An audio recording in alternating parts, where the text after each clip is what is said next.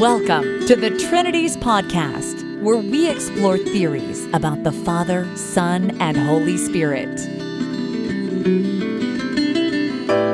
Do you love God enough to think about Him?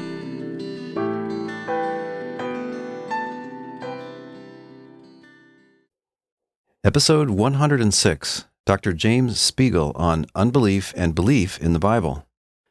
You know, one of the most satisfying things in life is when you work really hard on something and other people realize fully what you're trying to do and appreciate the value of it.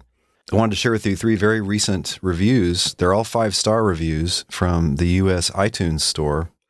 The first is by a user named Rob WBJ. He says, quote, Professor Tuggy can talk philosophy with the scholars, question theologians sympathetically, search out historical viewpoints, and usually make it all understandable but logically grounded.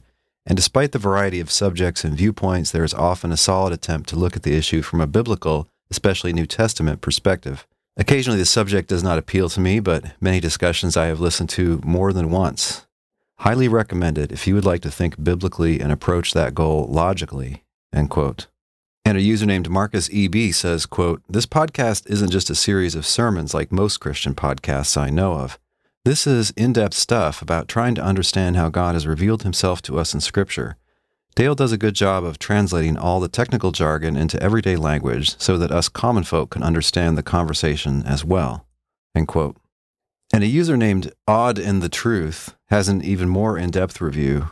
He or she says, quote, Trinities is one of the few Christian podcasts that doesn't flatten out Scripture to accommodate one particular theological tribe. I believe A, so make Bible fit into constellation of A. Trinities tries to take Scripture for what it says in all its relevant contexts and arrive at reasonably correct beliefs. This is something I always appreciate.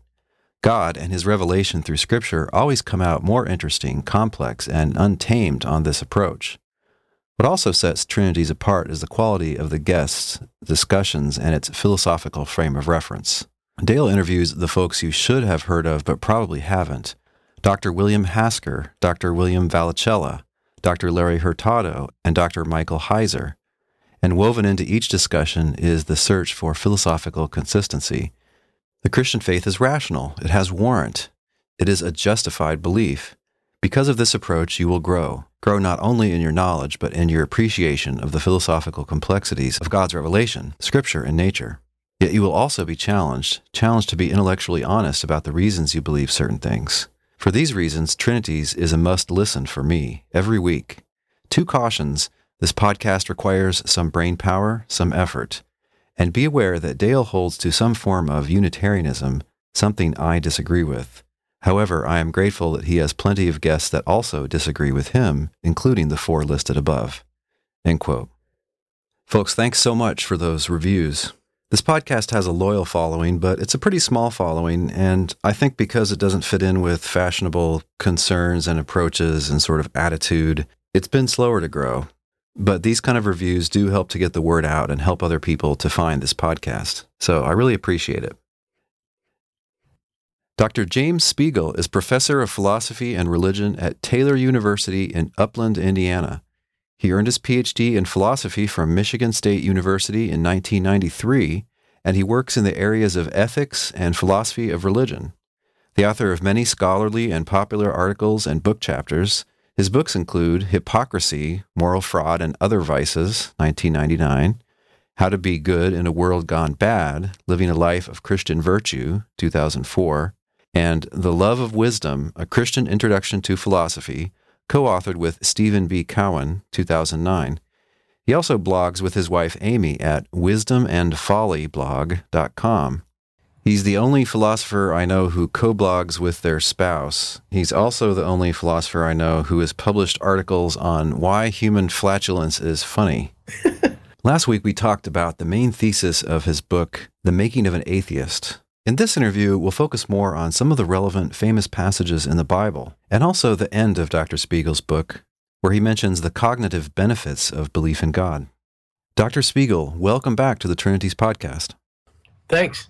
Dr. Spiegel, when discussing atheism, many people quote this famous passage from the 14th Psalm Fools say in their hearts, There is no God.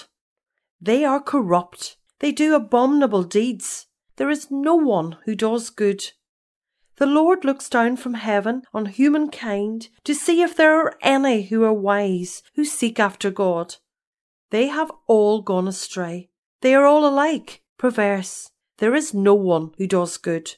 No, not one. Dr. Spiegel, some people read this as saying that all atheists are idiots. Do you think that that's what it means?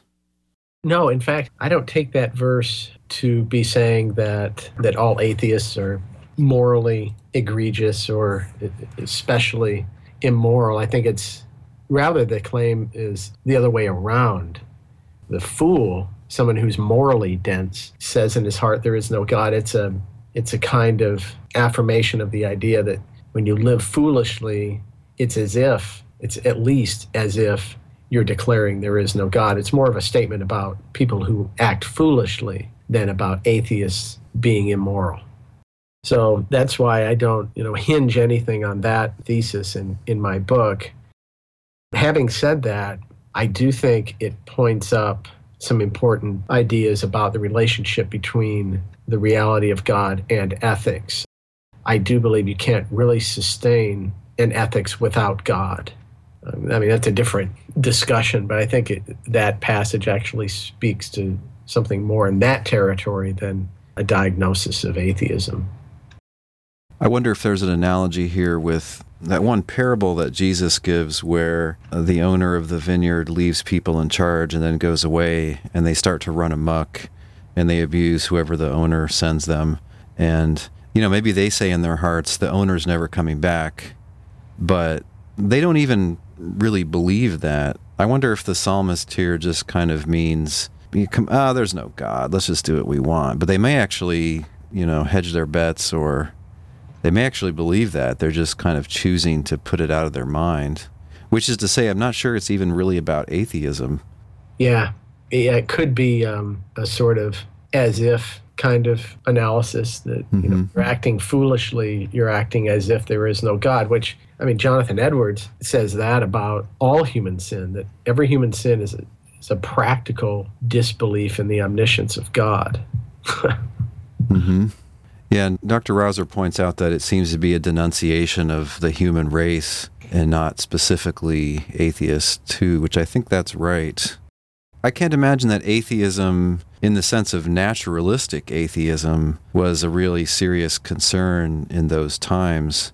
Mm. There might have been people who didn't believe in a perfect being or didn't believe in a creator, but I would think that would not be most people and not be something they would be much worried about. Whereas in the, in these latter days, I think to a large extent Darwin has made the world safe for atheism and now it doesn't seem ridiculous.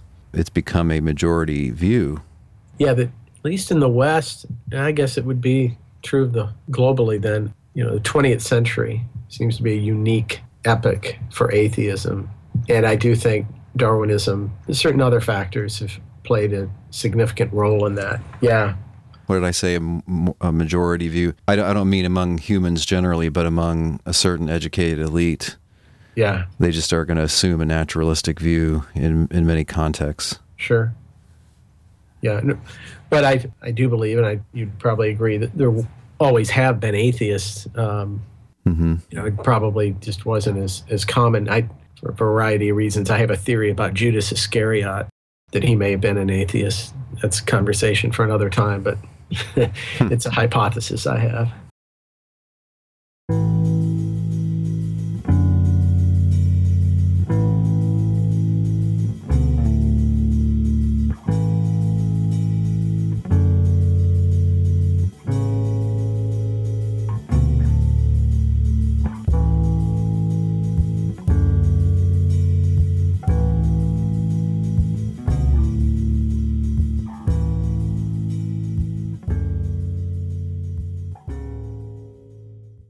Dr. Spiegel, the Apostle Paul, in a couple of famous passages, seems to paint a really dark picture of the Gentiles, that is, of the nations or cultures of the world who have not had the benefits of special divine revelation. So in Romans 1, he says, For the wrath of God is revealed from heaven against all ungodliness and wickedness of those who by their wickedness suppress the truth. For what can be known about God is plain to them, because God has shown it to them. Ever since the creation of the world, his eternal power and divine nature, invisible though they are, have been understood and seen through the things he has made. So they are without excuse, for though they knew God, but did not honor him as God or give thanks to him, but they became futile in their thinking, and their senseless minds were darkened. Claiming to be wise, they became fools. And they exchanged the glory of the immortal God for images resembling a mortal human being, or birds, or four footed animals, or reptiles. Therefore, God gave them up in the lust of their hearts to impurity, to the degrading of their bodies among themselves, because they exchanged the truth about God for a lie, and worshipped and served the creature rather than the Creator, who is blessed forever. Amen. And in Romans 2, he goes on to say, When the Gentiles sin, they will be destroyed, even though they never had God's written law. And the Jews who have God's law will be judged by the law when they fail to obey it. For merely listening to the law doesn't make us right with God. It is obeying the law that makes us right in His sight. Even Gentiles who do not have God's written law show that they know His law when they instinctively obey it, even without having heard it. They demonstrate that God's law is written in their hearts, for their own conscience and thoughts either accuse them or tell them they are doing right. And this is the message I proclaim that the day is coming when God, through Christ Jesus, will judge everyone's secret life. In his letter to the Ephesians in the fourth chapter, and this is another passage that you discuss in your book, The Making of an Atheist, Paul says, With the Lord's authority, I say this live no longer as the Gentiles do, for they are hopelessly confused. Their minds are full of darkness. They wander far from the life God gives because they have closed their minds and hardened their hearts against Him. They have no sense of shame. They live for lustful pleasure and eagerly practice every kind of impurity. But that isn't what you learned about Christ. Since you have heard about Jesus and have learned the truth that comes from him, throw off your old sinful nature and your former way of life, which is corrupted by lust and deception. Instead, let the Spirit renew your thoughts and attitudes. Put on your new nature created to be like God, truly righteous and holy. Dr. Spiegel, these critiques are very dark. they are they are mentally messed up. Minds are dark, hearts against God, shameless, in love with sin, basically. In your view, do these critiques show that atheists are not worth arguing with? They look, they don't even know why they're atheists. They're just going to waste our time with justifications that they've made up after the fact for their unbelief. Would you draw that consequence from these texts? I do think it's a waste of time to argue with some people, but not with others. Sometimes you have to get in the conversation first to know. And the reason I can't just paint with a broad brush or universalize that whole category is that the Holy Spirit is working in ways that often we can't anticipate or see. And, you know, Jesus says that Holy Spirit is like wind. You don't know where it's coming from or where it's going. And you have people like C.S. Lewis and other people who report that you know they were persuaded by evidences, reading that they were doing, arguments that they were encountering, and then they came to believe as a result of that. I, I think the Holy Spirit can use all sorts of things, personal experiences, pains, pleasures, joys, sorrows, and rational arguments. to pave the way or open the door of one's mind and heart. So um, no, I would never discourage, um, you know, as a just a universal prohibition or piece of advice, you know, conversation, dialogue with people, whatever their beliefs. But it is a matter of of wisdom, I think, to see when your conversation is not going to take you anywhere when the proverbial pearls are being cast before swine. It strikes me that Paul is talking in very general terms here and, you know, not theorizing in the sense that a theologian or philosopher theorizes or a scientist theorizes. And when you're not in precise theoretical mode, you'll we we say a lot of assertions that are just generally true, even though they have plenty of exceptions. So we might say stuff like Americans love sports, which surely is true of America as a whole. But you can find plenty of people who just hate sports or totally uninterested.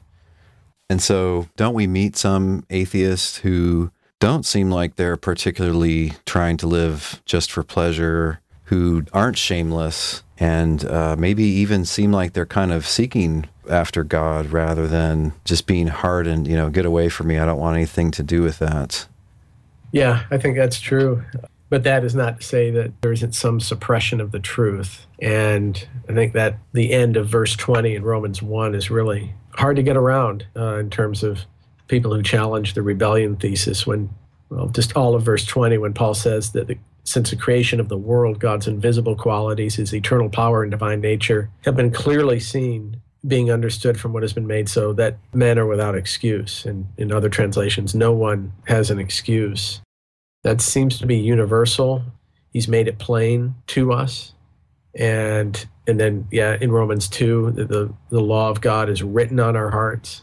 And so if that applies to everybody, then yes, even the person who's very morally decent in, in, in nearly every respect, a good mother or father, good citizen, good friend, even he or she who has an otherwise decent moral life, though can still be in rebellion in terms of pride and arrogance and inordinate desire for moral autonomy.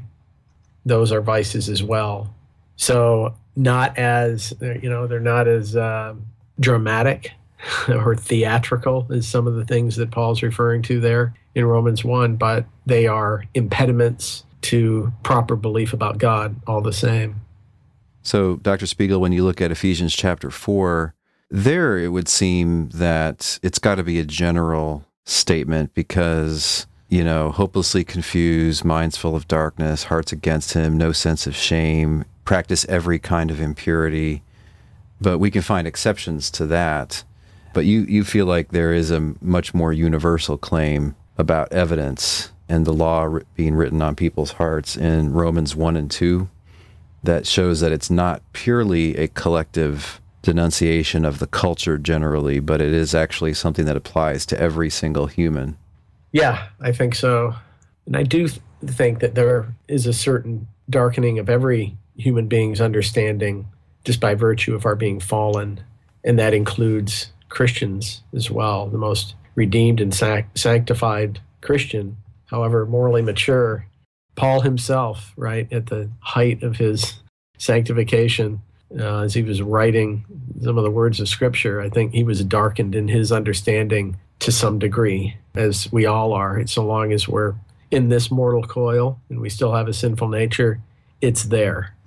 They're just different manifestations, and atheists provide one of those manifestations.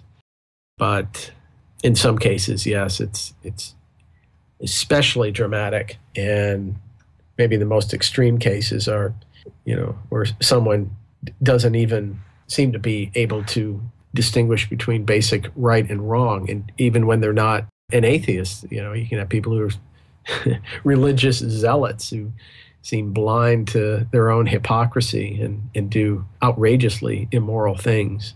So that's a point I like to emphasize is to make clear to atheists who are appalled at my thesis, thinking I'm suggesting that atheists are less moral than theists or that all atheists are extremely debauched. My thesis does not imply that at all. It's simply saying that for the person who rejects God, there are volitional and moral dimensions that explain that, that go beyond a simple review of the evidence.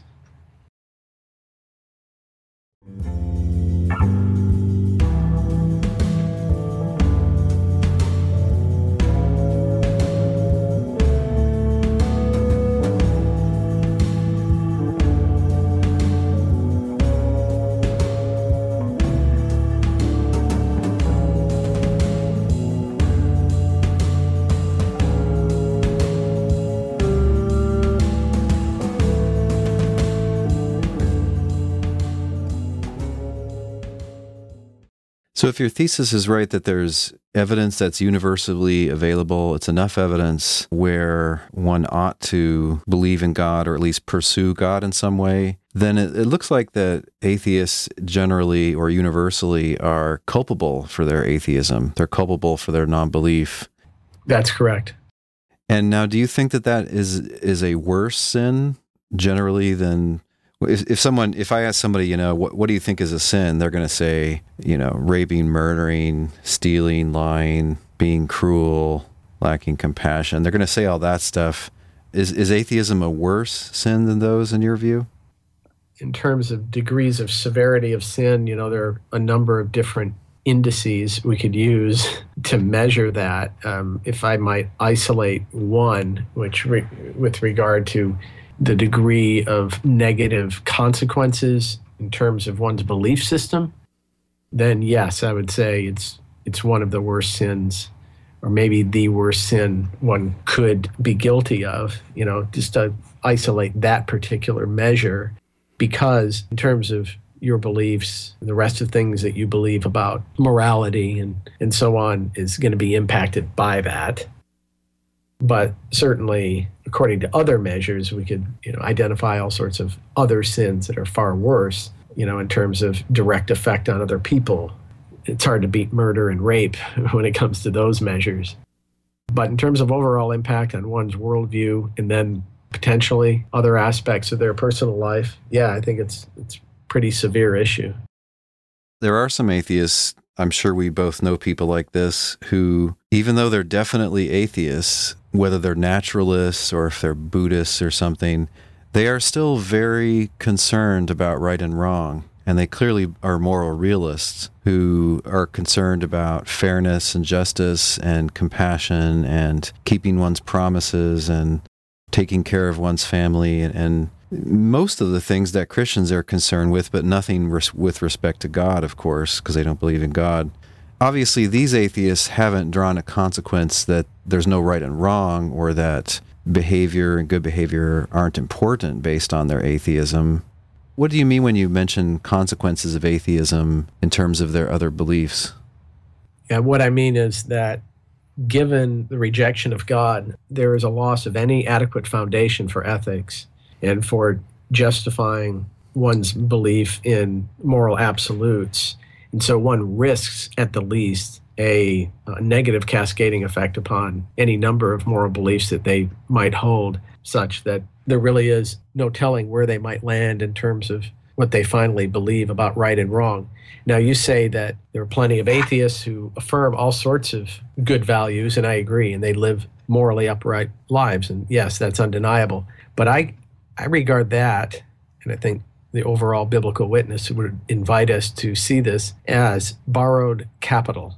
That uh, although they don't see it this way, their retaining of values of respect for people and valuing human life and other moral verities, to that extent, they really are clinging to Judeo Christian values.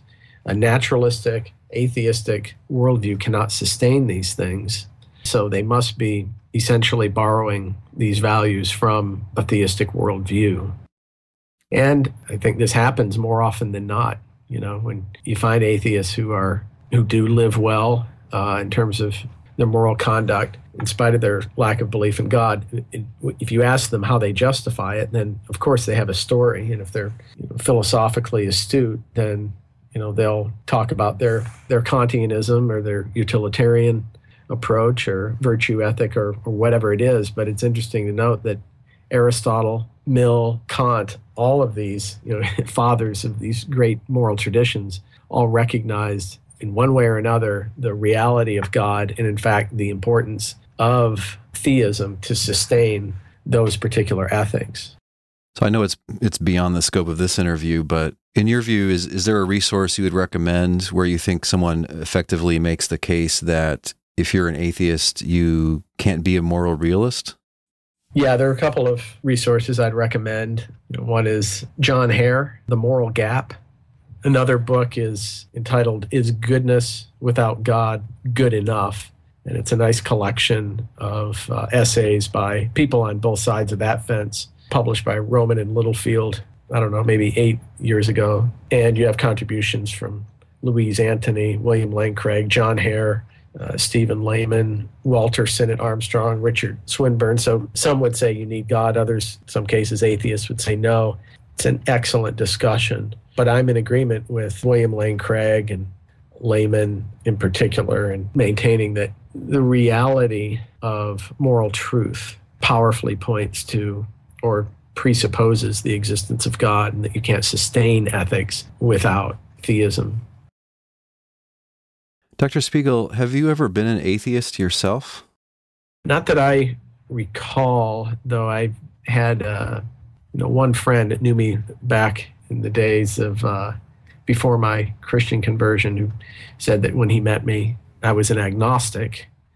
So uh, my short answer to that is is no, but you know maybe I was indeed agnostic.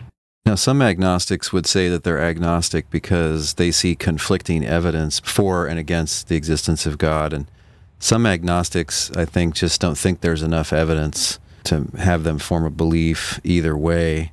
I suspect, in light of our conversation today and last week, that you would say that the explanation for your being an agnostic wasn't that the arguments that you'd seen weren't compelling enough or something like that, but was in terms of your own avoidance of God or uh, love of your mm. own sin. Is that what you would say about your former self?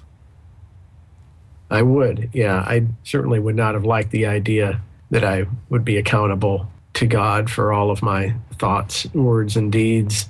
There was a sort of resistance in me, you know, to all things religious that, that smacked of that though at the time, if someone had started a discussion with me about these things, I would have had some sort of response that would encourage skepticism. You know, what reason do we have to believe this or that? So I would have cloaked it in uh, more or less philosophical dismissal, but it, there really was a, a will to avoid any kind of ultimate accountability. Now, were you still not a Christian as a philosophy student then? No, and I was a very young man. I mean, I was teenager when I converted, but by the time I went to college, I was I was a Christian and um, didn't discover philosophical studies until I was in college. So no, I I was never in a that agnostic state while studying philosophy. I came to philosophical studies out of a kind of desire to understand my faith as well as just the broader human conversation right down through history a bit better, a lot better. So I guess I was like uh, Augustine or Anselm, you know, faith seeking understanding. So, as far as you remember, was it just kind of a knee jerk skepticism? Like, how do you know that? How do you know that? Was it that sort of stance that you would take toward any claims about sure, God? Sure. Yeah. It would have been more unschooled, but certainly an automatic genuflecting kind of response if I felt anybody was, you know, wanting to get me to be religious.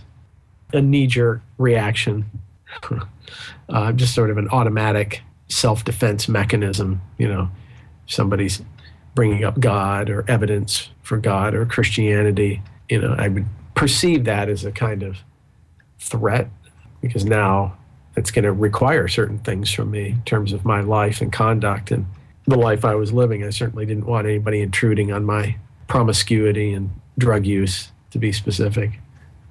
Dr. Spiegel, many people are going to wonder then, how did you become a Christian? Well, it was a convergence of a, no, a number of uh, factors, influences. But I give you the short story. I had a couple of friends in high school that showed a lot of love and concern for me. And I knew they were both Christians and you know, they'd share certain things with me, but they wouldn't. They were very polite and they wouldn't hit me over the head with anything. And while my indulgence in a very destructive lifestyle was bringing me to a point of, I guess, desperation, I began to take more seriously the things they were saying. And it was, you know, in, in that context that I, I came to faith. And it took something to break my will. And I think it's consistent with the thesis of my book, you know, that my rejection of God was volitional. Therefore, you know, piling evidences on me or giving me a good rational case for the faith wasn't going to do it. I had to had to have my will brought up against you know something difficult, which given my desperate state at the time, that's definitely what happened. And so I guess you could say the Holy Spirit opened my heart to the truth of God in, the context of that frustration and, and desperation. And so that caused you to really investigate Christianity? It did. I had experimented with so many mind altering chemicals that when um, I was presented with this idea of calling upon God and asking Him to come into my life, forgive my sin, and you know, give me His Spirit as I call out to Christ, I thought this is an interesting experiment. so I, I, took it as a, a, kind of hypothesis that that I could test. Frankly, I thought, well, uh, what the heck? and so I did that. It's basically a sinner's prayer, not really fully believing what I was praying. I, I don't know how much I really believed it, but I did believe that if I tried to believe it and it was true, that something good might happen. Does that make sense? Interesting. So you were going on on hope as much as any kind of firm belief, or maybe it was very weak and faltering belief. Huh. Yeah, that's good. I, I never thought about it in such fundamental terms as, as hope. But yeah, and I remember praying that prayer. I was driving my car and looking down at this, this piece of paper that this, this prayer was written on. And uh, I remember when I finished that prayer, something happened in me. I mean, it was, uh, uh, it felt just physiological. I mean, it felt like physical, that something, a weight had been lifted. It's a, it's a cliche, but it really did feel like that, that, that something that was oppressing me was gone. And I was surprised at it. I did not expect that. And then uh, that was really the beginning, you know, and there were a number of dips and valleys and, and then um, rises in the, in the story. But um, that was really the launching point, and it was it was remarkable just from a my, my personal psychological standpoint. You know, I still remember it so vividly. You might say that uh, devotional experiment paid off, and I, that's something that I would recommend to anyone who is agnostic or you know even bona fide hardcore atheist. Anybody who's who's not a theist, try experimenting with this and calling out as sincerely as you can to the God who might be there. There's a article that was published in, I think it was the International Journal for Philosophy of Religion, by uh, written by a guy named Tim Mawson. He's a, a philosophy uh, scholar in the UK. The essay, what's it entitled? Something like on praying uh, that one would no longer be an atheist, something like that. and he defends this idea that this is a reasonable thing to do, to, to pray that one would no longer be an atheist, praying that about oneself, because the consequences and the implications of atheism are so great if theism is true that uh, you know of a negative you know nature for the person who, who does not believe it's rational to pray that one would stop being an atheist. I think that's what it's called. I'm praying to stop being an atheist. So it's worth trying. If God is there and your at least your desire to find the truth of God, if, if it's there, at least if that's sincere, then you know we can expect God at least eventually to answer that, you know, by making some sort of impact on the on the mind of the unbeliever. So I'd, I'd recommend that. I think that's right. Praying to the God who might be there.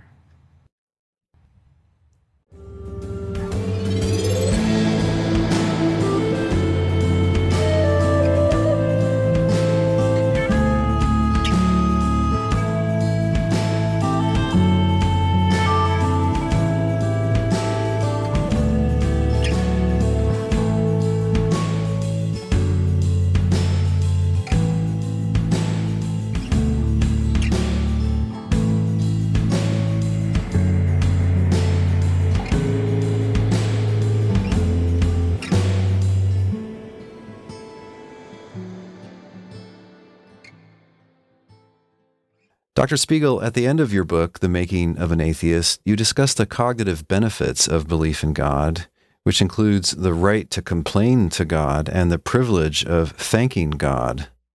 And you give examples of complaining and thanking prayers in the Psalms in the Bible. So in Psalm 13, How long, O Lord, will you forget me forever? How long will you hide your face from me? How long must I bear pain in my soul and have sorrow in my heart all day long? How long shall my enemy be exalted over me? Consider and answer me, O Lord my God. Give light to my eyes, or I will sleep the sleep of death, and my enemy will say, I have prevailed. But I trusted in your steadfast love. My heart shall rejoice in your salvation. I will sing to the Lord because he has dealt bountifully with me. And then in the famous eighth psalm, O Lord, our sovereign, how majestic is your name in all the earth. When I look at your heavens, the work of your fingers, the moon and the stars that you have established, what are human beings that you are mindful of them, mortals that you care for them? Yet you have made them a little lower than the gods and crowned them with glory and honour. You have given them dominion over the works of your hands. O Lord, our sovereign, how majestic is your name in all the earth. Dr. Spiegel, it strikes me that even atheists sometimes complain to anyone up there who may be listening, even while thinking that there isn't anybody, probably. And even atheists sometimes feel grateful toward the universe in general, which doesn't make a lot of sense since the universe probably isn't a living thing that can receive your thanks. But anyway, just in case somebody's there, they, they feel a general gratefulness shooting out of themselves. Do you think that that's true, that atheists do the same kind of complaining and thanking? And if so, what would you make of the fact? Yeah, I think we're all familiar with atheist complaints, and many times, at least among the more prominent atheists in public life, they take the form of um, kind of outrage about horrible things that happen in this world, and you know this, the state of our planet. You know, in terms of the rampant uh, wickedness and hunger, sex trafficking, and injustices of all sorts of kinds, birth defects, cancers, and, and so on.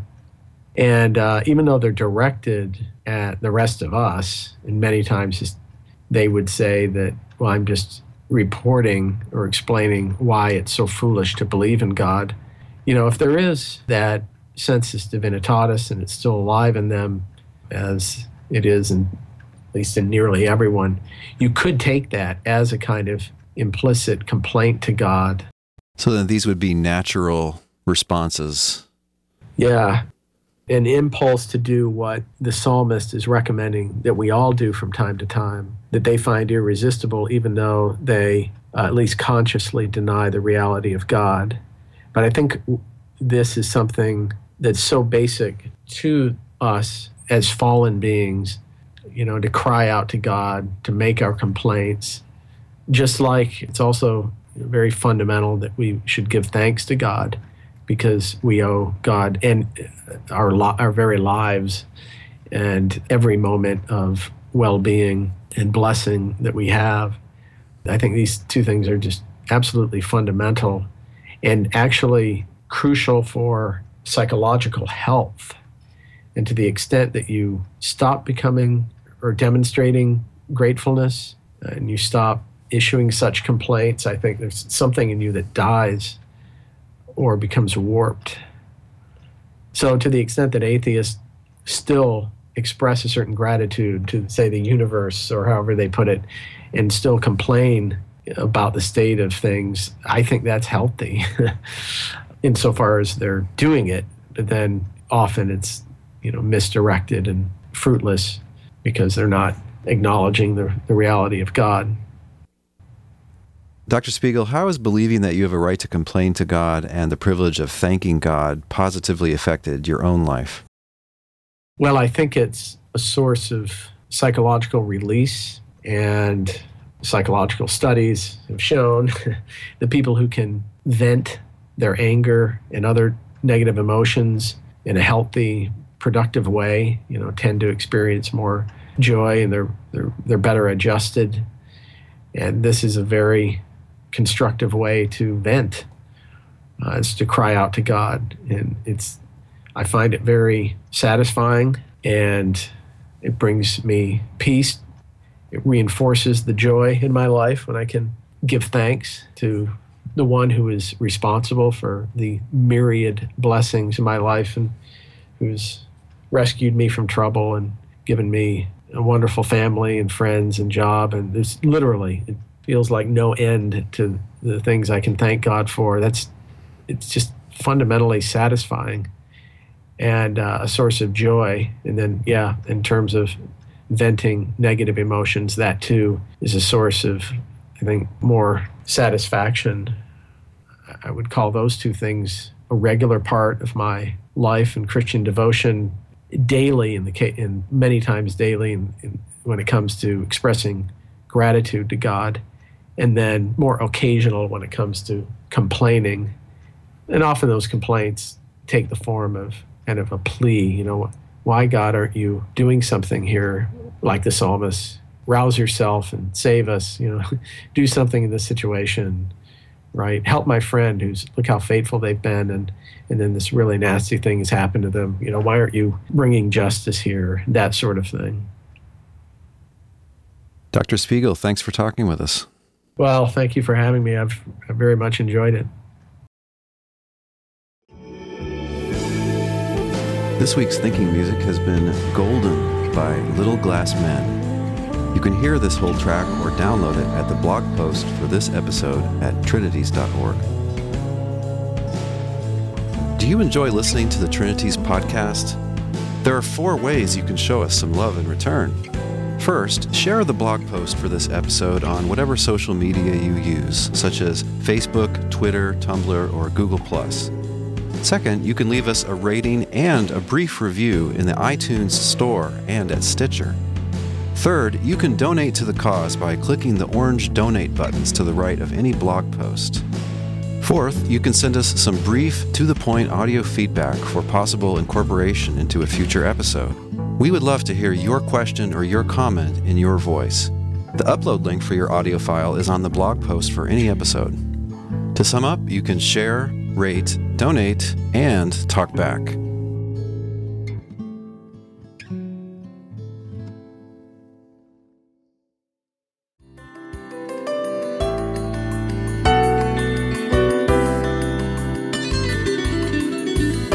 Thanks for listening. We'll see you online at trinities.org. Till next time, don't forget to love God with all your mind